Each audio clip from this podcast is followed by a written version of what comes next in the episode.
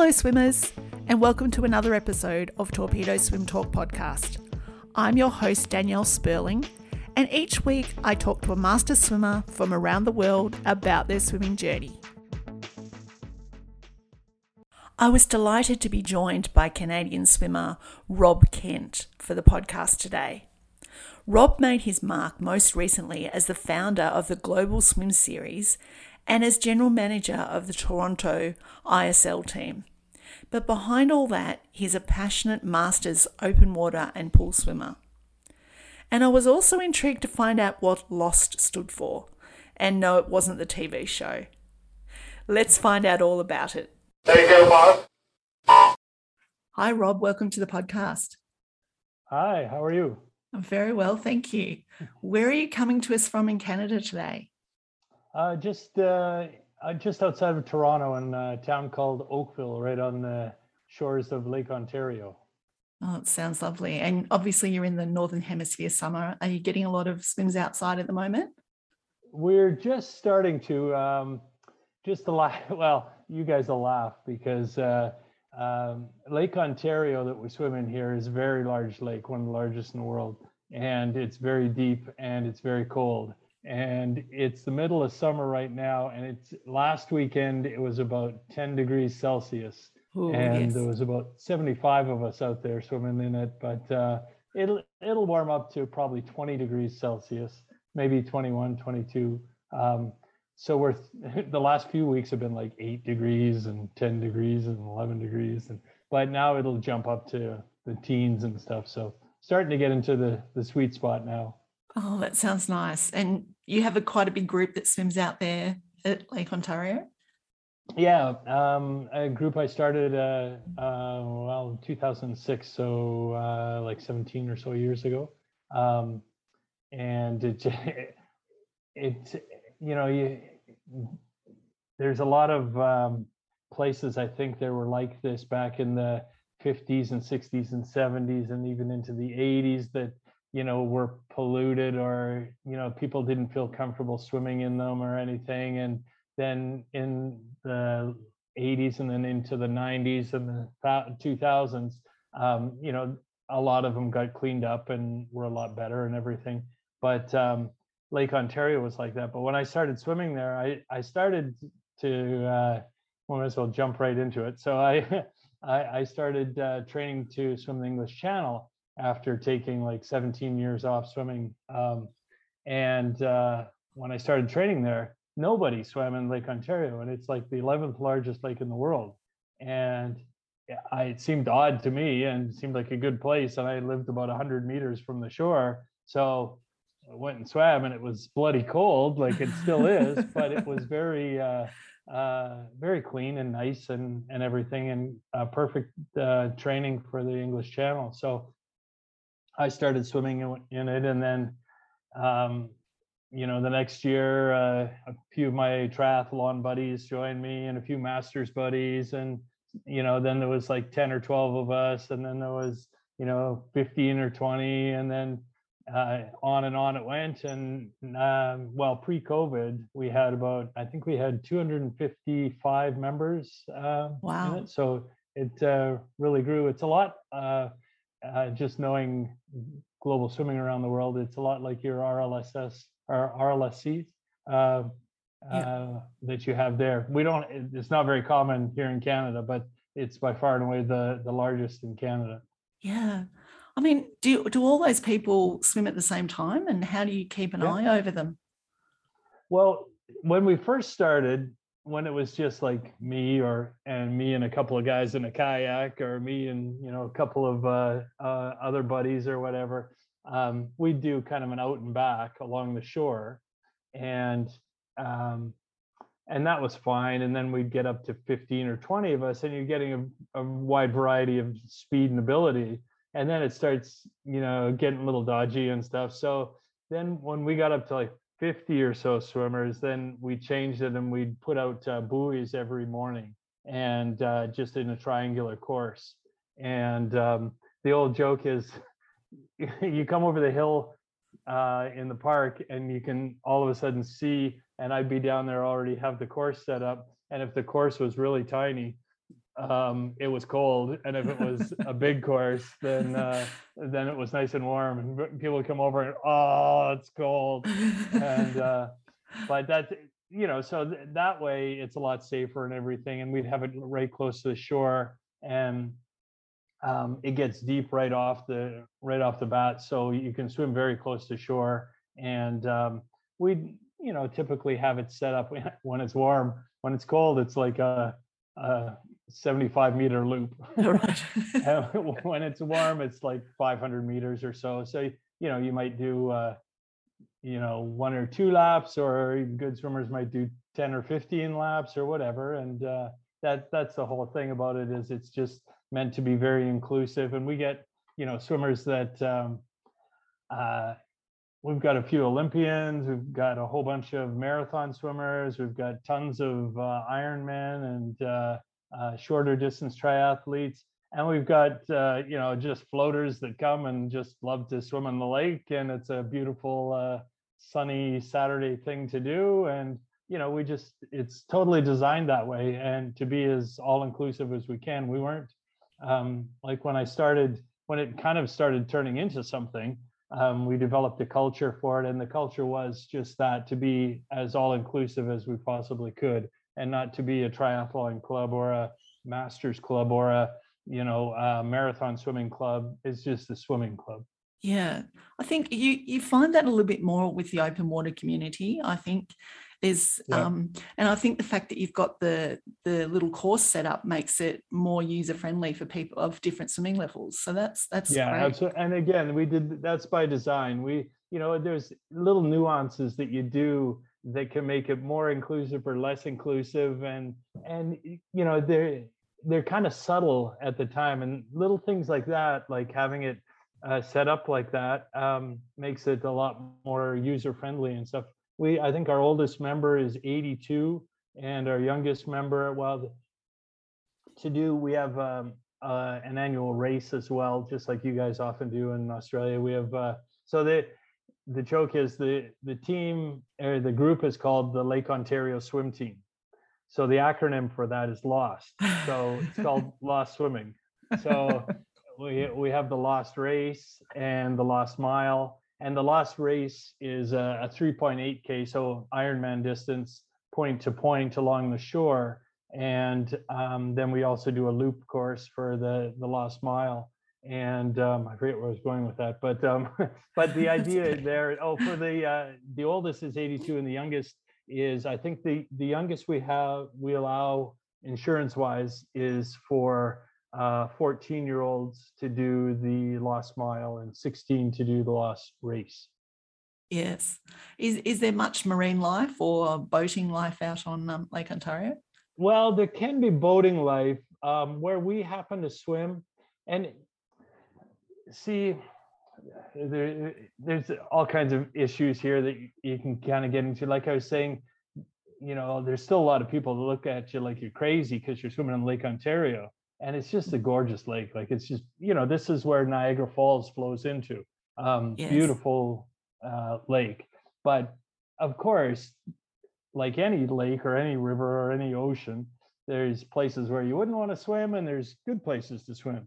And where we and we've swum now, I've actually swum across it. I set up uh, a route that was exactly a marathon, so it was 42.2 kilometers. Um, and then we've swum everywhere all around it just you know hey let's go swimming here on thursday night or let's go there on tuesday morning or you know and and um, and then our our saturday morning lost swims are always in the same place but the thing that we've come to realize is where we do swim is a very good place to swim for a few reasons because um, the the good news bad news about the cold water is it's very clean and very fresh and fresh literally and figuratively um, and it uh, uh, as long as it circulates well and uh, rotates well then it's nice and clean and everything. And where you don't want to swim is you know if there's a, a drainage outlet right by there or it's in a nice shallow bay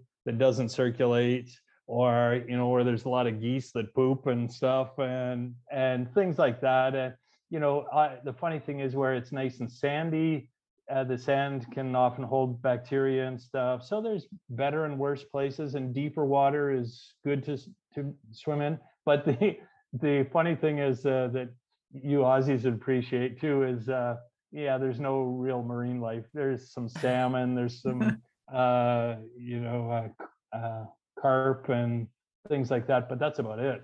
I you know you're pretty happy when you go out there and you see a fish or something yes. like that. But there's no sharks.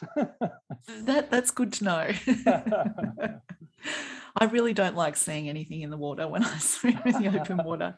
Well, we we travel all over, and uh, you know, with uh, all the racing and stuff we do, and and everything, and I always find it fascinating and amazing. And you see a turtle or a this or that, and it's pretty cool. Um, but you know, it's again, I I try to over the last 17 years have tried, you know, uh, doing podcasts like this or, you know, talking to the media or talking to swimmers or talking to non-swimmers like, guys, this is a great place to swim.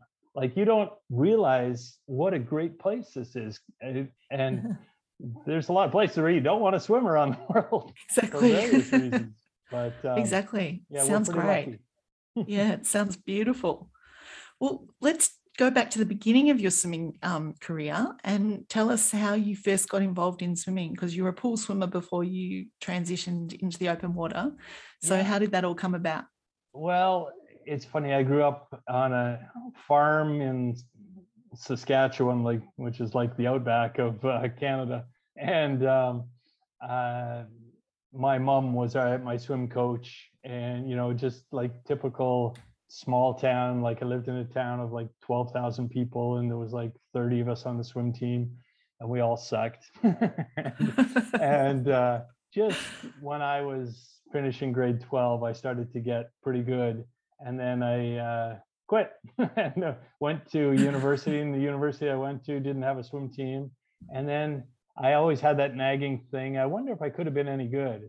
And in my fourth year, I transferred, I moved from Saskatchewan and the University of uh, Saskatchewan in Saskatoon to um, the University of Toronto. And Toronto is the biggest city in Canada and the biggest, you know, university of whatever 65,000 people and um, the best swim team in Canada. And I walked in there, the literally this farm boy and everything, and I hadn't swum in three years. And I get in there with all these Olympians and everything, and I got my ass kicked. um, but the good news is, by the end of the year, I started uh, getting good and made nationals and uh, and started uh, doing quite well. And um, by about the time I graduated, I was uh, uh, well, I got a silver medal at nationals, and uh, I was a, a sprint breaststroker. Um, right and swam until the uh, 88 Olympics. Uh, um, and well, in 86, I would have made the team, but doesn't do you a lot of good in 88. But um, that I, we were talking earlier that it was kind of cool because it was very much the golden era of uh, swimming in Canada with Victor Davis and Alex Baumann and Mark Tewksbury and um, my wife's sister was on a, a couple of uh, those Olympic teams, uh, Donna McGuinness who uh, we're, we were chatting earlier, uh, Rob Woodhouse, um, another Aussie that uh, he came and actually trained with uh, my wife's sister at the time and um, or still is, but uh, now is my wife. But um, uh, it was it was pretty cool time to swim and we were sad to see Alex go to Australia and I, I guess he's pretty involved there still. Um, yeah, but, yeah yeah, I knew him reasonably well and uh, Victor very well, and they're both the world uh, record holders and uh, multiple uh, Olympic medals and and everything. So it was kind of a fun time. And then I yeah. quit, yeah. much like that era, because um, we were yes. doing like ungodly amounts of mileage just for mileage sake. And now you look back and you go, "Yeah, that was stupid," but that's yeah. how it was done. that's how and, it was done. That's how everyone did it back then. Yeah and um, and of course that was the result with a lot of people is when you're done you're done i never want to see a friggin pool again and and i never did swim again for 17 years um, yep. but like a lot of us A-type personalities, you still uh, got into something. So I got into marathon running and uh, ultra running and stuff like that. And I forget I've run something like 45 marathons and ultras and stuff Wow. uh, around the world. Mhm. And and then that dragged me into well, it was my wife that dragged me into triathlon. Um, because again, back in those days, triathlon was for people, you know, the, the snobby, either snobby runner or snobby cyclist or snobby uh, swimmer. And I fell into the course of the latter. Um, looked down their nose at triathletes because they were people that were not very good at any sport, but half-assed at three sports. Um, and then you got into it and you found out, oh, actually, these guys are pretty good.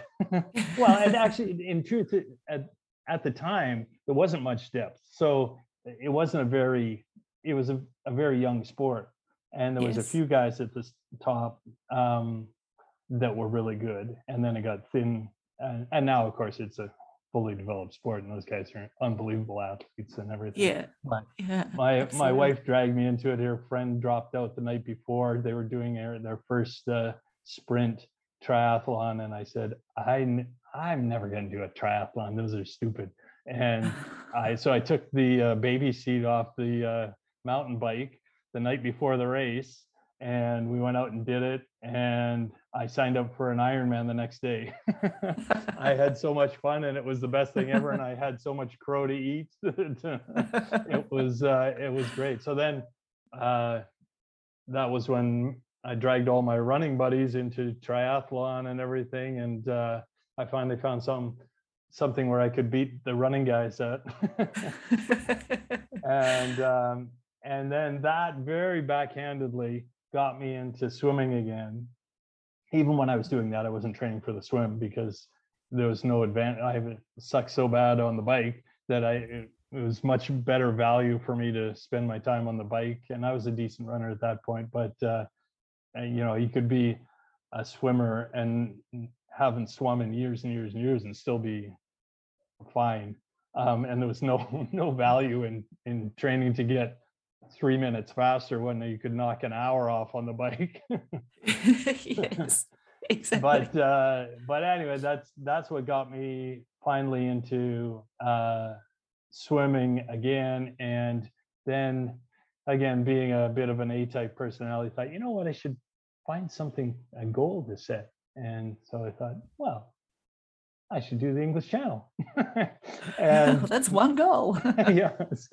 So then, uh, uh, and of course, this was pre-internet or very beginning of the internet, and though I didn't know anything. I'd never met any marathon swimmer. I didn't know anybody that had swum the English Channel or anyone that had done any marathon swims. And I just kind of got in and swam around in Lake Ontario and read a few books and and went over there and had a horrible time. and uh, we we had really rough conditions. There was uh, seven of us that went on this one- day. We went. Um, uh, we waited for two weeks. Actually, um, do you know Penny Palfrey, uh, Uh, no. Aussie marathon swimmer? Um, No, Anyway, um, she's quite accomplished. She hasn't swum for a few years, but uh, I met her over there, and um, and uh, um, we got we waited till the last day of our window and went, and it was either that or go home without trying. And it was really rough. It was uh, uh, small craft warning the whole time we were out there, and there was seven of us that went, and none of us made it. I made it the furthest Oh. within about 4K of France, and they pulled me out to barely conscious and severely hypothermic. And um, the next day it was flat as glass, and 11 people went, and everybody made it. Oh no, that's but terrible. such is the nature of open water swimming. But Yes. that the the cool thing about that is, as disappointed as I was, um, is it got me the bug back and got me back into swimming, and then the the rest is history from there. yeah. Did Did you go back and have another go at the English Channel? Nope. No. I, I went uh, and I still, you know, it's one of those ones. Well, my wife might kill me, but um, it's always in the back of my mind. And I went on and did a whole bunch of other ones. Um, Yep. like I was saying, across uh, 42.2 across Lake Ontario and the Manhattan Island Marathon Swim. Um, you probably know um, um, um, what's her name uh, that just set the record for the most number of crossings of the English Oh, Channel. Chlo- Chloe McCardel. Oh yeah, Chloe. Uh, Yeah. Chloe and I um, uh, raced in uh, um, the Manhattan Island Marathon Swim. That's where I first met her, and Right. um, um, and then Tampa Bay Marathon Swim, which was I forget 39k, and around Key West, which is 20k, and across uh, swim across the Sound, which is 25k, and a bunch of these ones like that. Just going back to something you said earlier about the sort of the golden age of Canadian swimming, there was a bit of a drop off, but I think you're back in a bit of a golden age now, particularly with all the girls like Summer McIntosh and Kylie um, Massey. I say Ma- Massey, is that correct in pronunciation, or is it Mass? Um, it can be Massey, it can be Mass, it can be oh, Moss. okay. and the actual way to say it is Moss, Moss. okay. And Taylor Ruck, you've got some, Kylie Moss. yeah, you've got some great girls coming up. Um, and Penny, Penny Oleksiak and Kayla Sanchez. Yes. And so actually, so this is another little segue. Um, I was all this time, I was an investment banker for like 25 years and everything. And then um, you're probably familiar with the ISL, uh, the International Swimming League. And I was thinking about retiring from uh, all my banking ways and everything. And um, the ISL uh, approached me um, to run the expansion team here in Toronto, the Toronto Titans. And so I quit my job and decided to do that. And, and it was a nice kind of segue out of investment Yeah. banking and into something that I love and uh, uh, kind of dropped in my lap quite nicely. And um, that's the cool thing is then I went out and uh, drafted all these uh, great Canadian swimmers and including, you know, Summer and uh, Kylie Moss and Kayla Sanchez and um, all these girls. Um, and, and there's a few guys too. Um, Josh Liendo is another one. yes, he did well. uh, you're gonna see his his name uh, around a lot Yes. more. Um, and uh, yeah, it's it's pretty cool. So um, uh, it, it's neat to get back into it, um, and it's even better to get back into it right when Canadian swimming is uh, is getting back into the golden age again. So I'm pretty lucky to have uh, backed into Yeah. that. Will, will ISL run this year or not this year? Nope. Um, so, talking about bad luck, the uh, Konstantin Grigorishin, who uh, owns uh, the ISL, of course, COVID happens like right after he starts it, and to his credit, we were able to put it on in Budapest the first, or well, the first year was a, a few races around uh, in Europe and uh, United States, and it, that was kind of a just the start of it, and I think there was only six or seven um, uh, matches. And then the next year was going to be the big year, and COVID hit. So, um, and if you remember, um, uh, to the beginning of COVID, like, um, uh, well, the NBA, um, basketball and uh, hockey and all that, they did them in a bubble. Um, I think the NBA's was in Tampa, Florida, and I forget where hockey was in Edmonton and Toronto and like and to the ISL's credit, they were able to pull it off in Budapest.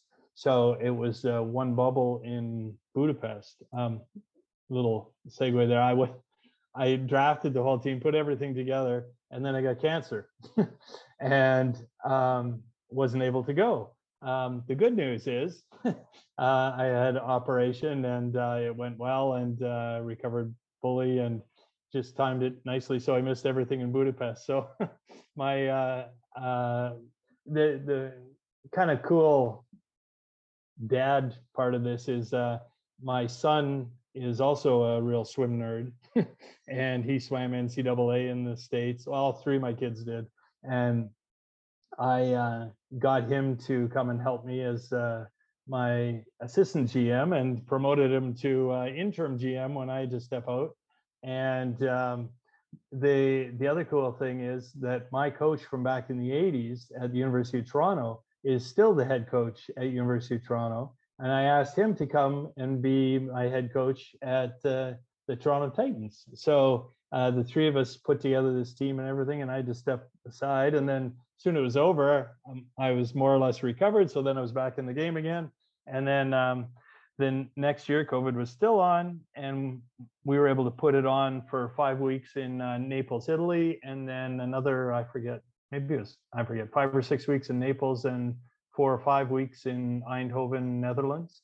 Um, so that was pretty cool. And and you know, part of it is I'm the boss there and everything. But the other part of it is you're pretty wowed by uh, being around all these amazing swimmers. And there's plenty of Aussies there and just everybody from around the world, all the best, the best of the best. The uh, it for with the very few exceptions, it's harder to make an ISL team than it is to make an Olympic team. Yes. Um, like the, it's incredible how good these teams are.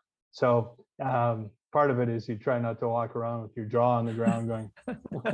yes. But it was it was pretty amazing. Um, and then part of it you try to be the boss. Yes, but, of course. Uh, but it was it was really fun and. Uh, and then uh, what I was getting at is the the bad luck. So the bad luck with COVID, we get through that and everything, and everything's good. And then um, Konstantin is um, he's actually Russian born, and then gave up. Well, he gave up his Russian citizenship and got became Ukrainian Ukrainian citizen. Right. And um, then, of course, what happens? There's a war in Ukraine, and uh, like of all the countries and all the billionaires that what a crappy coincidence that was. So it it tied up a lot of his money and and of course a lot of his interest and time and you know um, is pretty serious uh, thing from his point of view. You know it is for everybody for around the world but um, i'm sure you know friends family everything there let alone business and everything. Um, so um, and financially tied uh, tied him up too. Um, so uh, anyway, that's that's what's happening. Uh, so it's it's on the back burner for one year, and uh, knock on wood, uh, we'll be back up and running uh, for next season. Yes, yeah. I mean, it's such a wonderful concept. I hope it does get back up off the ground. And great. It really is. Yeah. Like the, I there's a lot of well, there's a lot of people that just love it, yeah. including the swimmers. The vast majority of swimmers just are thrilled to death because it is such a cool event and it has raised the uh, the game uh, so so much, and the format is so cool. Like just the only thing you can compare it to a little bit is like NCAA swimming when you're swimming for your university, and yeah, but it's a little dual meet here and there is not the same as swimming against all the best in the world for you know every weekend. Like for like five weeks six weeks take three weeks off and then you go compete against the other people that you would only see at the olympics. Um like and then it's all done razzle dazzle and and really highly produced and everything. Now having said that there's there was a lot of glitches and a lot of problems and this and that and and and with that come a lot of the haters and naysayers and everything and and usually as is the case there's a fair point to it and a lot of stuff to work out and and i can see both sides um, because i'm eh, both in and both out um, and but uh, uh, when you add it all together i think anyway there's like it's done so much for swimming and swimmers and extended careers of many swimmers that wouldn't have been, which is only good for the sport. And um, the um, the one thing too, like we were talking about all the Canadian uh, women swimmers that are so good. Yes. Well, part of the problem is um, funding in Canada, and they tend to cut the funding off too early uh, for the men. And unless you're like Josh is, uh, well, I forget what did he get uh, bronze at the Olympics, and he's 18. And yeah, well, that's pretty unusual, especially you look around the world. Most of these guys, the guys now, you look at guys, he's got to go against guys like Manaudou and Dressel and and that are men, like huge, big guys yes. that have years of weightlifting and 10 years older than them. Or or more. You know, Brent Hayden, who is uh, yes. 37, and most guys don't fill out. Um, speaking my own book here, uh, when skinny guy, uh, you don't fill out until you're well into your 20s, maybe into, even into your 30s. Um, so that's that's the I, I would argue that's why the Canadian women's swimming is better than Canadian men's swimming. And no, now maybe that'll start to change and everything, but um, um, I think a lot of it has to do with funding.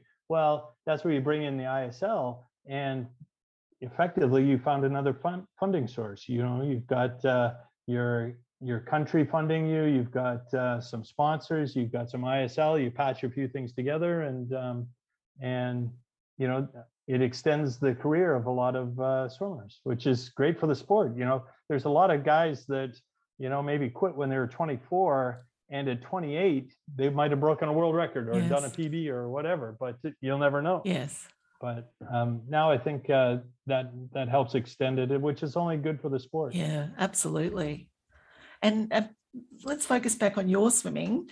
I know all the open water things that you've done led you to um, start the Global Swim Series. So tell us a little bit about that and how that all started.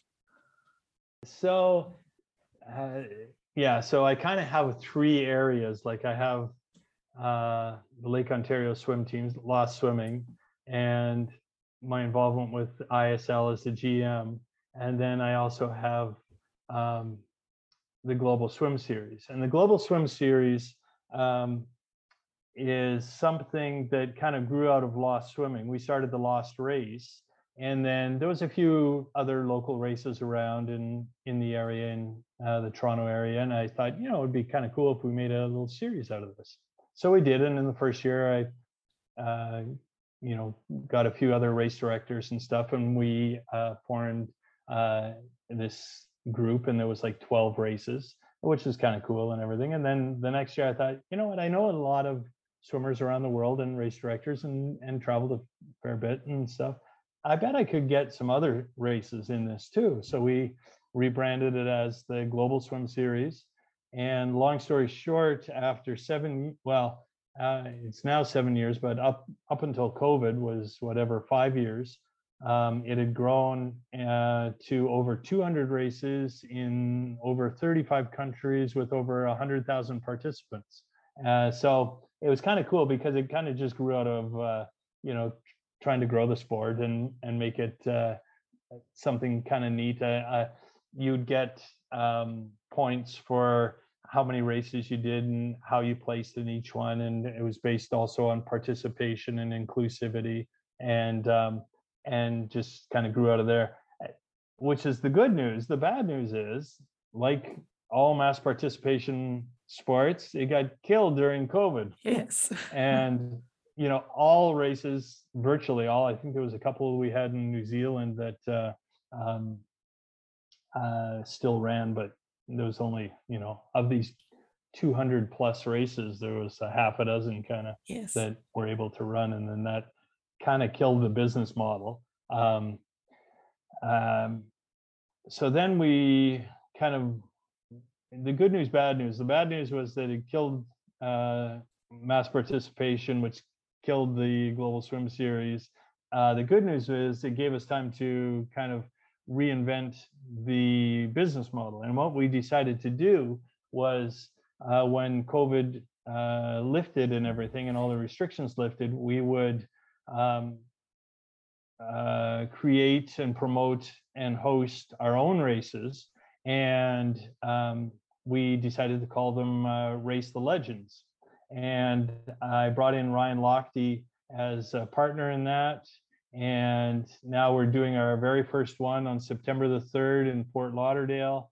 And it's pretty cool. We have uh, some swim camps where you can uh, swim or you can actually go to a like a one week camp and have Ryan Lochte or Cullen Jones or who all do we have? Uh, Anthony Ervin and um, Blake Pieroni and uh, Cody Miller and I we've got like nine serious um, uh, legends that are are are doing the the camps as well as actually doing the races. So all these guys are going to get in there and do the actual race, uh, like an open water, either um, one mile or uh, 5K uh, in Fort Lauderdale, and everybody else gets in there with them, and you get to literally race the legend. Yeah. So it should be pretty cool. And then the idea is um, that we then take this uh, on the road and we go around the world and and do it and uh, hopefully we'll be coming to Australia and doing the same thing. Yeah, that'd be great. I think it'd be really well received.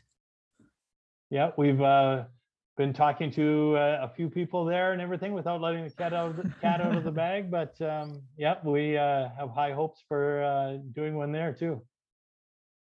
And then coming back to Europe and doing it there, and coming and having a couple more in the states, and Yes. maybe in Canada and and all over Brazil, and Sounds great. yeah, Yeah. And then that that might be a, a global race the legend circuit. exactly. Yeah. so that's that's how we kind of pivoted because of COVID and and uh, gone from all these kind of associated races to um, these ones that we'll actually own and and have more control of and be able to bring in all these legends to uh, to swim and still with the same goal to try and um, promote open water swimming and swimming in general around the world and grow the sport and Yeah. ultimately that's what we're trying to do. Yeah, that sounds great. And when when you're training for something like this, what is what does your typical training week look like? Like how often are you in the water and what else do you do? So, so okay, I have four areas of, of swimming that I'm involved in. So Lost, GSS, ISL, and then my um, my local masters team that I swim with. Yes. And uh, uh, it's a really good club. We uh, we have uh, um, Luis Escobar, who is uh, swam in the 2008 Olympics in the first 10K. Actually, he uh, he's our coach, and uh, we've got very you know different uh, masters teams have different kind of cultures. Some are highly competitive, some are not competitive at all. Some are open water, some are what you know whatever. Um, ours is highly competitive. so okay. so I, my wife and myself and my son and his wife, um, we all swim uh, with um uh, Etobicoke Masters, and uh, we swim about four times a week. And I'm still running uh, three or four times a week. And as we were saying before we started this up, I was trying to stop sweating because I just got back from hot yoga.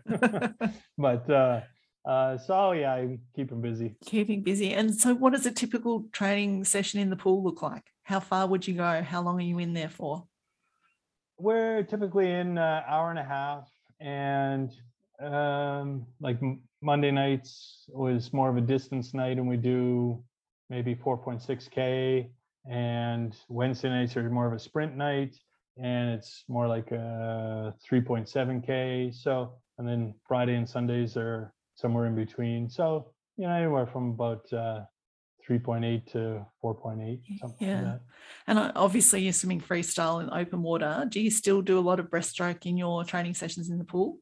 Yeah, well, that's the crappy thing is, is uh, I'm I'm a good breaststroker and a good freestyler, and I suck at fly and I suck at backstroke, but we have to do everything. So he keeps us honest and humble. I, I don't subscribe to that philosophy. I don't do I don't do breaststroke.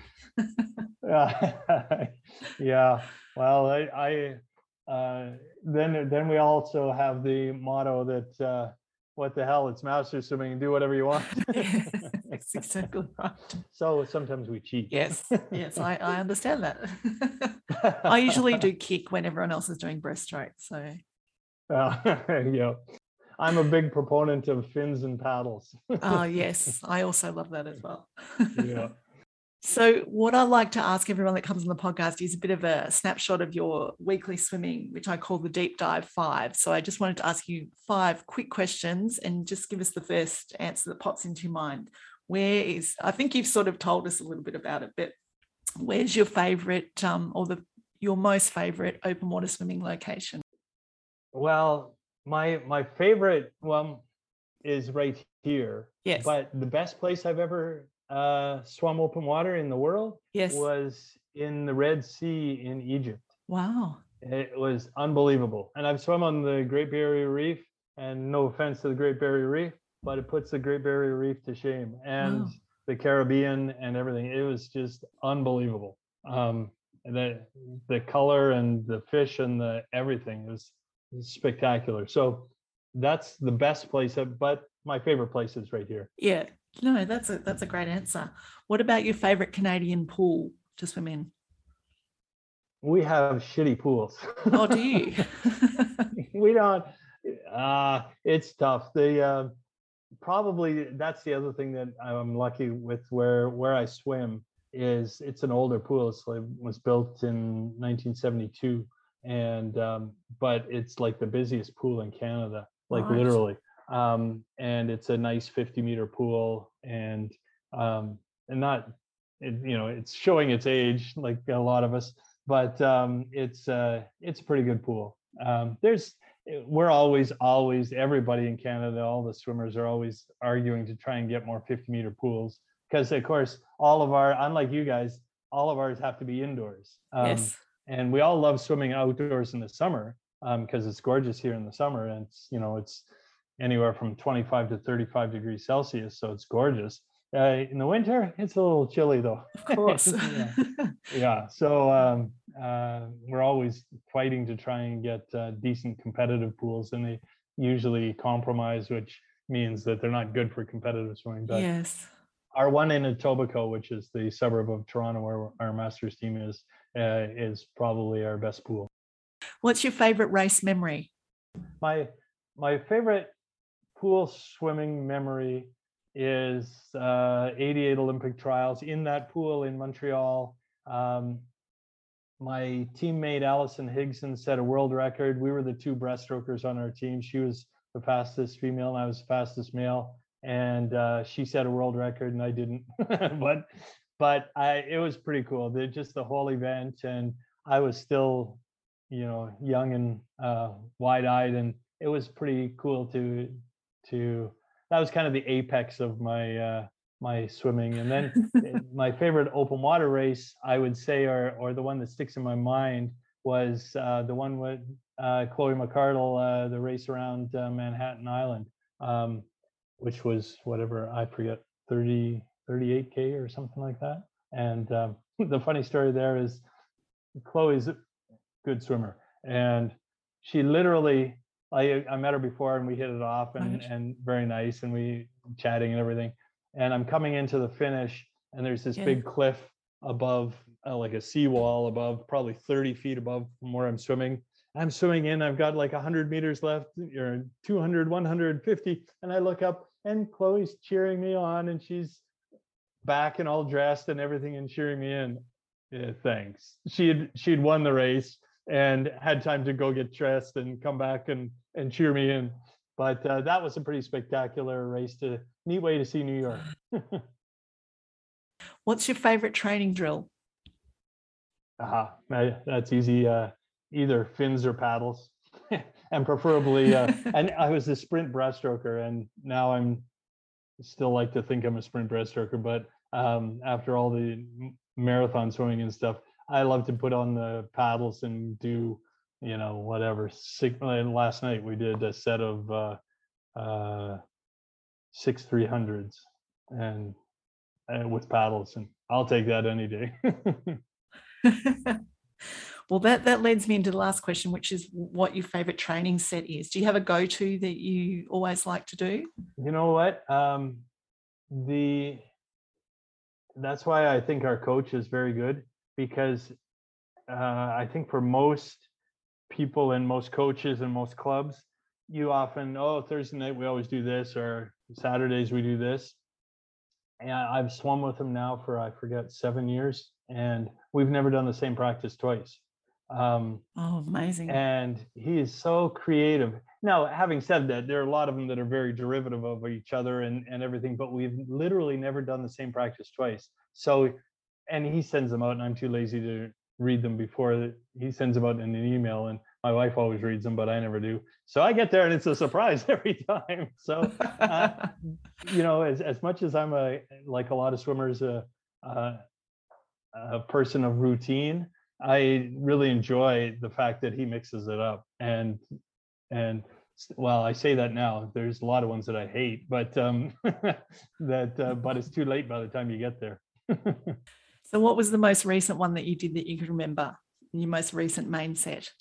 Um, so just like last night, um, we had we always have a warm up set, um, a main set, and a second main set, and then a warm down.